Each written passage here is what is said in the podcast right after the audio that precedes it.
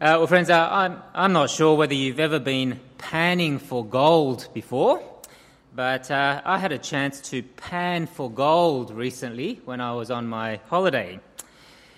Um, and I must say, it, it, was a very exhilarating experience. You know, uh, they, they give you this uh, shallow pan, and uh, you go down to the river, and you dig out some soil at the riverbed, and uh, you let in some water into the pan and you start sloshing around uh, the, the slurry that's in the pan until the useless things get separated from the precious things. Uh, you see, precious metal uh, is heavier than all the useless stuff that's in the soil. And so, uh, uh, after a while and gradually, the, the soil and the little pebbles kind of move off to one side. And uh, you keep on doing that until uh, right at the end, you are left with these nuggets of gold. Uh, well, in my, my case, it was just little flakes of gold. But, uh, you know, you, you, when you see the gold, you cannot help but feel this overwhelming sense of delight at holding this precious thing in your hands. Uh, now, this morning uh, we're going to have a look at Psalm 19 together in a bit more detail. And uh, I want to suggest that what the psalmist is doing in this psalm is he wants to help us feel this kind of delight about something that is even more precious than gold. Uh, what is this precious thing? Uh, that God wants us to delight in and desire in our lives? Well, uh, as you've heard all morning, um, it is actually the, the law of the Lord that God is talking about. Uh, you might know that the law or Torah in the Bible is uh, speaking about the first five books of the Old Testament. It uh, is often referred to as the law of Moses, as you might know. Uh, but in the Psalms, the law does not necessarily mean the, the first five books of the Old Testament but it means general instruction, uh, general teaching and instruction from God.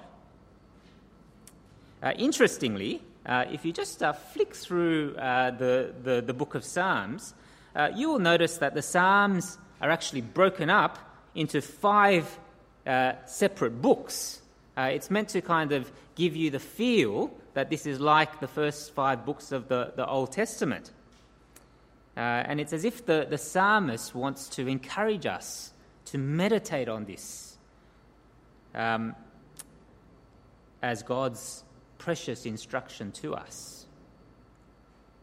Uh, in, in, fact, the whole book of Psalms is actually bookended by two very important Psalms that speak about the law of the Lord. Um, Psalm 19 is the one that we're going to look at, and, that, and that's sort of towards the beginning of the book of Psalms. Does anyone know uh, the other one that's uh, towards the end of the Psalms? It's a very famous psalm. No? Who said that? I heard a voice. uh, Grace. Psalm 119. It's the, the largest psalm in the book of Psalms. It's so, sort of towards the end of the book of Psalms. And that's another uh, psalm that deals with uh, the law or the Torah. However, did you notice that Psalm 19 doesn't actually begin with any mention of the law of the Lord? It doesn't begin with God making himself known through the law, but rather it begins with God making himself known through the creation. Uh, you can just imagine the psalmist, can't you, who in this case is King David, sort of uh, going outside from his palace uh, on, a, on a summer night and uh, looking up at the heavens and the stars in, in the sky, uh, seeing something of what God is like. Uh, now, you can see there that it is the creation itself that is doing the speaking, can't you? Uh, in verse 1, uh, it's the heavens that are declaring something. Uh, it's the sky that's doing the proclaiming and revealing knowledge about God. Further, uh, this speech does not stop. In verse 2, it keeps on going day by day, day to day, and, and night to night. It's a little bit like my son Levi when he gets excited about something. Uh, we, we have a joke in our household that, uh, you know, when he gets excited about something, he can speak underwater and uh, he, can, he can speak in his sleep. Uh, the speech is just incessant. The creation is a bit like that in, in speaking about who God is and what he is like. Further, this speech is unusual. Uh, it's unusual in the fact that it's silent speech. There's a bit of debate as to how to translate verse 3, but uh, I think that what the psalmist is getting at here is the silent way in which the creation speaks. I mean, if you look up in the sky, uh, you're not going to see words that just are kind of written across the clouds, are you? Um, or if you have a look up in the night sky, uh, you're not going to hear an audible voice from God coming down out of heaven. Uh, creation is silent in that sense, and yet it does speak something to you, doesn't it? It's as though you are hearing with your eyes. Finally, this speech is general. Uh, it's general in the sense that it's spoken to everyone. Uh, you can see there in verse 4 that uh, it goes out through all the earth and it goes to the end of the, of the world. Uh, the same point is made, I think, in verses 4 to 6 with the image of the sun. Uh, you know, the, the psalmist is using poetry here to, to describe something that he's observing about how the sun moves across the sky. You know, he, he says it's like a bridegroom leaving his chamber to be seen in public. It's like a strong man or a champion running his race with joy. Uh, you might think of Usain Bolt on his wedding day, sort of coming out and, and kind of sprinting across the sky. But the point is that just as the sun comes out and shines its light on everyone in this world, the knowledge of God through creation in a similar way, goes out to all the world throughout the, the whole creation. But um, this speech is general in another sense as well, isn't it? It's general in that it doesn't actually give you a lot of detail about who God is and what He is like. I mean, it's not as though you can look at a, at a fantastic sunset and work out from that that Actually, God's plan is to send Jesus into the world to die on the cross for our sins. It, it, it's just very hard to discern that sort of thing from the creation. But what creation does tell us is that God is glorious and that He's powerful and that He is our cre- creator who has a claim on your life and my life. Uh, you know, it's a bit like going to the art gallery and, and seeing a masterpiece. Uh, you know, you might go to the Louvre Museum in, in Paris and admire uh, the great painting of the Mona Lisa. And uh, when you get up close, you might uh, be able to see uh, somewhere in the painting the, the signature of Leonardo da Vinci. And you know, when you see that signature, that the person who painted this painting must have been a genius. You know, you can't work out everything about Leonardo da Vinci just by looking at the painting, but you can know something about his genius. Uh, the great reformer John Calvin used to say that creation is like the theatre of God's glory. You look at creation rightly, and you can see just how glorious God really is. Have you ever experienced that before, friends? Now, have you ever stood before towering snow capped mountains that took your breath away and you just think to yourself, how glorious is the God who created all this? Or have you ever learned something extraordinary about the, the human body? I'm learning things about my body all the time. And uh, not always, but I sometimes think, how powerful is the God who made us like this. Or have you ever seen a David Attenborough documentary and been blown away by the variety and, and the detail of the animal kingdom? And you think to yourself, you know, how creative is the God who made all this? You know, he didn't just make one kind of animal, but he created millions of different animals. But, friends, there is a problem here, isn't there? For while those who know God, like the psalmist, will listen to creation and praise the Creator, it is also true that people who do not know God do not respond like this when they see the creation. Is that true? I mean, I have yet to meet anyone who uh, did not know God already kind of uh, look at the sunset and think to himself or herself, yes, God is glorious. Yes, He is my Creator, and I need to thank Him, and I need to seek Him and, and worship Him with my life. In fact, what the Bible says is that in, in, in, places like Romans 1, is that those who do not know God look at the creation, and what they want to do is they want to hide from God. Uh, that's why the psalmist, I think, very subtly introduces the theme of hiding at the end of verse 6. Uh, you know, the, the creation screams out that God is glorious. It gives sufficient knowledge about God to everyone, and yet rather than thanking God and seeking Him and, and worshipping Him, it's as though people kind of willfully cover their ears and try to hide themselves under a blanket and refuse to have anything to do with God. Now, that's why, friends, it is not unfair of God to judge people on the last day. It's because the knowledge of God is sufficiently available to everyone in this world through the creation, and yet people willfully reject Him. You know how sometimes uh, people um, say how unfair it must it is of God um, to judge someone in deepest, darkest Africa somewhere who has never heard of God before. Have you heard that sort of uh, claim being made? Well, God says that that person in deep, deepest, darkest, whatever, doesn't actually exist. For there is a knowledge of God that is publicly available. It doesn't tell you everything about God, but it is sufficiently available to all people everywhere through the creation. And yet people take that knowledge and they reject God.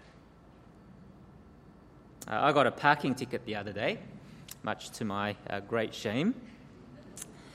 Um, but I got the ticket because I did not know this particular law that says you cannot park your car next to a yellow line by the curb. Uh, did anyone know that law? Law? Yeah, who didn't know that law? Oh, I feel much better now. Uh, but you see, I could not plead ignorance when it came to paying the fine, could I? Uh, that's how our, our legal system works. Because the law is public knowledge. It's publicly available for every, everyone and anyone who wants to find out. It's been, this law has been in place for over a decade, apparently. And so I could not plead ignorance when it came to paying the fine. It's a bit like that here, isn't it? Uh, the knowledge of God is public knowledge, it's available to everyone, and so, those who do not respond in the right way by thanking God and seeking God and worshipping Him cannot plead ignorance. Uh, just like the sun um, shines its light on everyone, and no one can hide from its heat, no one will be able to hide from God because of the way they respond. Uh, well, friends, uh, the first part of this psalm is about the knowledge of God that comes through creation. Uh, however, the second part of this psalm is about the knowledge of God that comes through the scriptures. Uh, in the first half of the psalm, we imagined King David uh, looking up and seeing the glory of God in the night sky. Here, you see King David sitting in front of a book. He's sitting in front of the scriptures. Uh, you can see that the psalmist describes the scriptures in, in uh, many different ways here, can't you? In verse 7, he uh, refers to it as the law of the Lord, but if you kind of glance down at verses 7 to 9, you'll see that uh, he refers to it also as the testimony of the Lord and the precepts of the Lord and the commandment of the Lord and the fear of the Lord and the rules of the Lord and so forth. Uh, he's, he's referring to the, the scriptures. Uh, now, you might be thinking to yourself that it's strange that uh, God is associated with a book. Uh, I mean, books are cerebral, they require thinking. Uh, many people think that books are dry, uh, books are mundane. But one of the striking things here is that the psalmist says that it is through this book that you can come to a personal and intimate and right knowledge of God Himself. Uh, I think you can see this in the contrast of how God is described in Psalm 1. Uh, if you have a look there at verse 1, for example, you'll notice that God is uh, revealed through the creation. But did you notice that God is simply described there in verse 1 as God? Uh, the word that is used there is just a, a generic uh, word for God. Because the knowledge of God that is available through creation is just a, a very general kind of knowledge. However, if you come down with me to verses 7 to 9, uh, what is the word that is used to describe God in those verses? Can somebody call it out? It's the Lord, isn't it?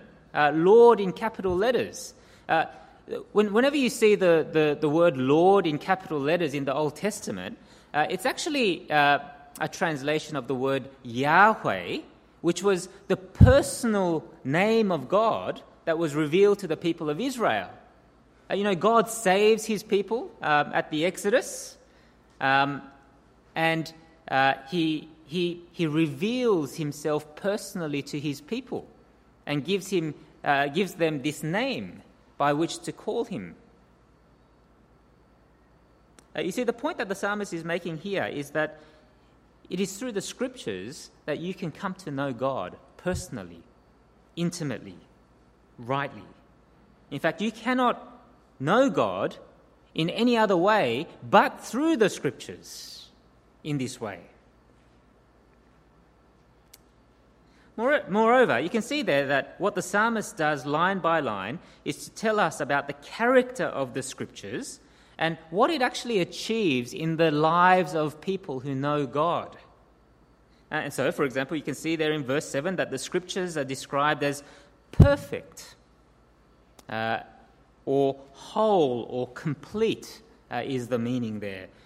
Uh, it's perfect in the sense that nothing needs to be added to it in order for this uh, scripture or this word of God to achieve its purpose. And what is its purpose? Well, in verse 7, you can see there that it is to give life to the one who knows God. The scriptures revive your soul. Or have a look with me at the second part of verse 7. What are the scriptures like? Well, it's described there as being sure or dependable or faithful or reliable. You see, because God is the one who created the world, well, He knows better than you and me how this world works. And so, when He says something in the scriptures about how to live your life, well, that word is sure, it's dependable, it's reliable. You can bank your life on it. That's why the verse goes on to say that the scriptures give wisdom to the simple. Uh, it's not saying, you know, um, everyone's uh, a simpleton. Uh, it's actually saying uh, people are not, you know, experienced in how to live life without the Word of God. But the Word of God will give you the wisdom to live in this world. And to make wise decisions about every area of your life, from work to marriage to raising your children to uh, how to speak. Because God knows better than you and me about how this world works, you see. Or have a look at verse 8. Uh, how the scriptures describe there? Well, they are described as being right. In other words, if you follow the scriptures, they will lead you down the right track. They will lead you down the right path rather than the wrong paths in life. And so the verse goes on to say that it will rejoice the heart as you follow his word and as you realize that following his word takes you down good and right paths. Uh, I'm not going to keep on going with this, uh, with, with the rest, but uh, you get the point. And, friends, uh, I want you to see very clearly that this is why the psalmist says that the scriptures are to be desired more than the most valuable gold and the sweetest honey, in the wonderful words of verse 10. Don't you love verse 10? Um, more to be desired are they than gold, even much fine gold. Sweeter also than honey and drippings from the honeycomb. You see, it's because through the scriptures a person can truly come to know God and be given life and wisdom and joy in their lives and in their hearts, which is something that the finest gold and the sweetest honey cannot offer you in the end? Do you desire the scriptures more than you desire gold? Or a lucrative career? Or winning the Oz Lotto? Do you desire the scriptures more than the sweetest honey? Or a lifestyle of dining out at the finest Michelin star restaurants? Or a life of travel and earthly pleasure. You know, we do lots of worthwhile things and good things that build our wealth and give us opportunities to enjoy many of the pleasures in this life. And yet, when it comes to the crunch, do you and I desire the scriptures more than these things? Um, I sometimes have conversations with people trying to encourage them to invest their time and energy in knowing God through the scriptures.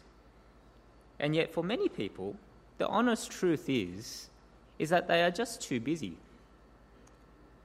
with work and family and travel and pleasure. Not necessarily bad or evil things, but they just crowd out the best thing.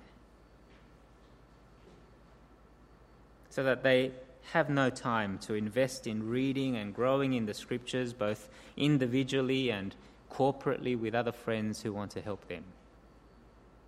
Sadly, it's obvious for many of these people that they are trying to find their life and their wisdom and their joy not in the God who created them, but in these other things that will ultimately let them down.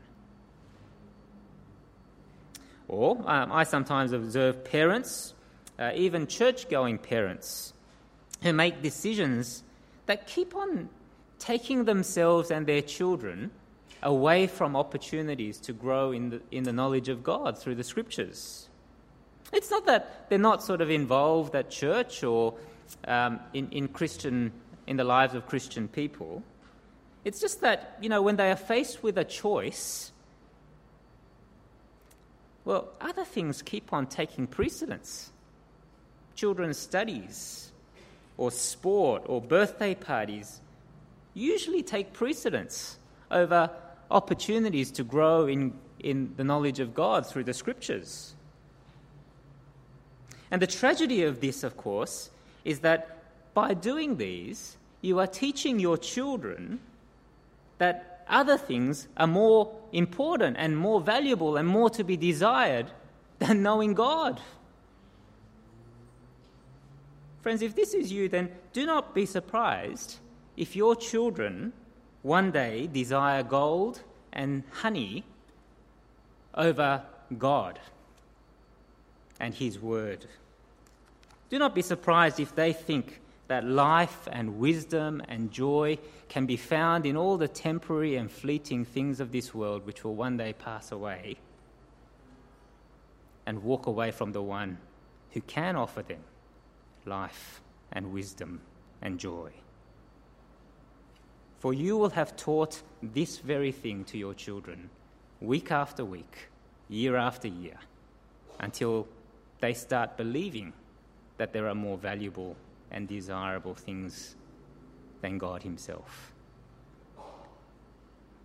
But thankfully, uh, I know that there are many, uh, even here, who desire knowing God through the Scriptures more than gold and honey. Uh, you know, just in the last few months, I've spoken to two people who've decided to give up lucrative career opportunities overseas because, well, they knew that in reality, taking those opportunities will take them away from opportunities to grow as Christians, take them away from church, take them away from growth groups, take them away from their friends who uh, regularly encouraged them to grow in the scriptures. Now, all their work colleagues thought they were crazy. They'd lost their minds. For you see, the world thinks that life and wisdom and joy is found in the lucrative career and all the material trappings of this world. But you see, these friends, well, they knew that life and wisdom and joy is found in knowing God through the scriptures. And so they desire this more in their life. Friends, uh, where do you find your life and your wisdom and your joy? Do you desire the scriptures more than the fleeting things of this world? Because it is there that you personally come to know God, and there that you find true life and true wisdom and true joy that endures forever. Uh, well, friends, uh, we've seen the psalmist uh, looking at the night sky and hearing about the glory of God. We've seen the psalmist looking into a book and coming to know God who gives life and wisdom and deep joy in his heart. But uh, finally, in this psalm, we see the psalmist on his knee in prayer. Uh, why is he on his knees after reading the scriptures? Well, uh, I think it's because the more you read the scriptures, the more you see your sinfulness, don't you? Uh, you can see there in verse 12, for example, that the psalm speaks about his errors. Uh, literally, uh, that word is speaking about unintentional sins. Uh, you see, the scriptures begin to show you sins that you have committed that you didn't even realize were sins before. Uh, further, in verse 12 again, the psalmist mentions his hidden faults. You know, I have hidden faults and hidden sins just like I know you have things that you are hiding.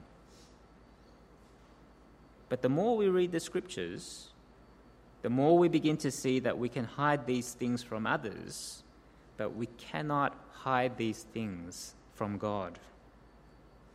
Or have a look with me at verse 13. The psalmist speaks about presumptuous sins. Uh, these are the willful sins he commits, knowing that they are sinful.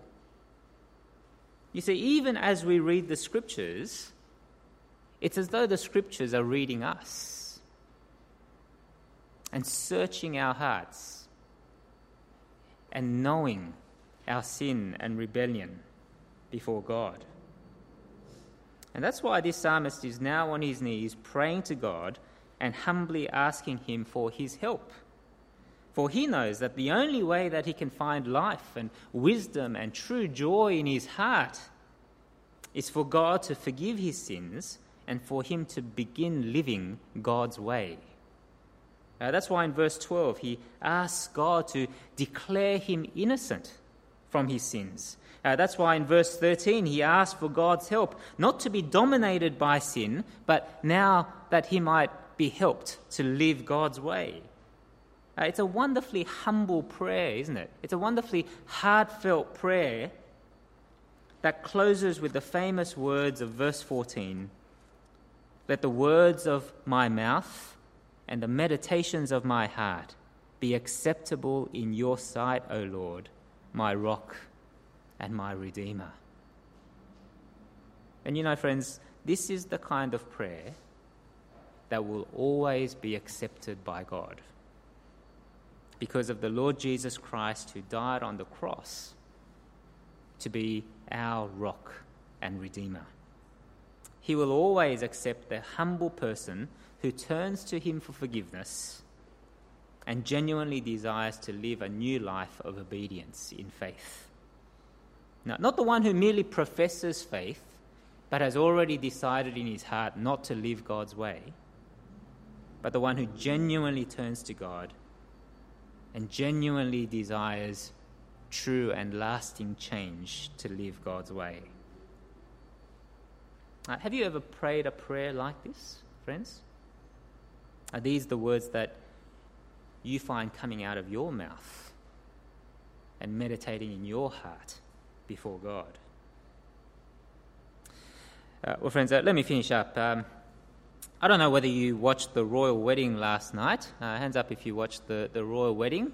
Uh, there's no shame in that. That's okay. Um, but, but put your hand up. Uh, I, I, I, couldn't watch it, to be honest. But um, whatever you think of the royal wedding, the real winner here is Meghan Markle, isn't it?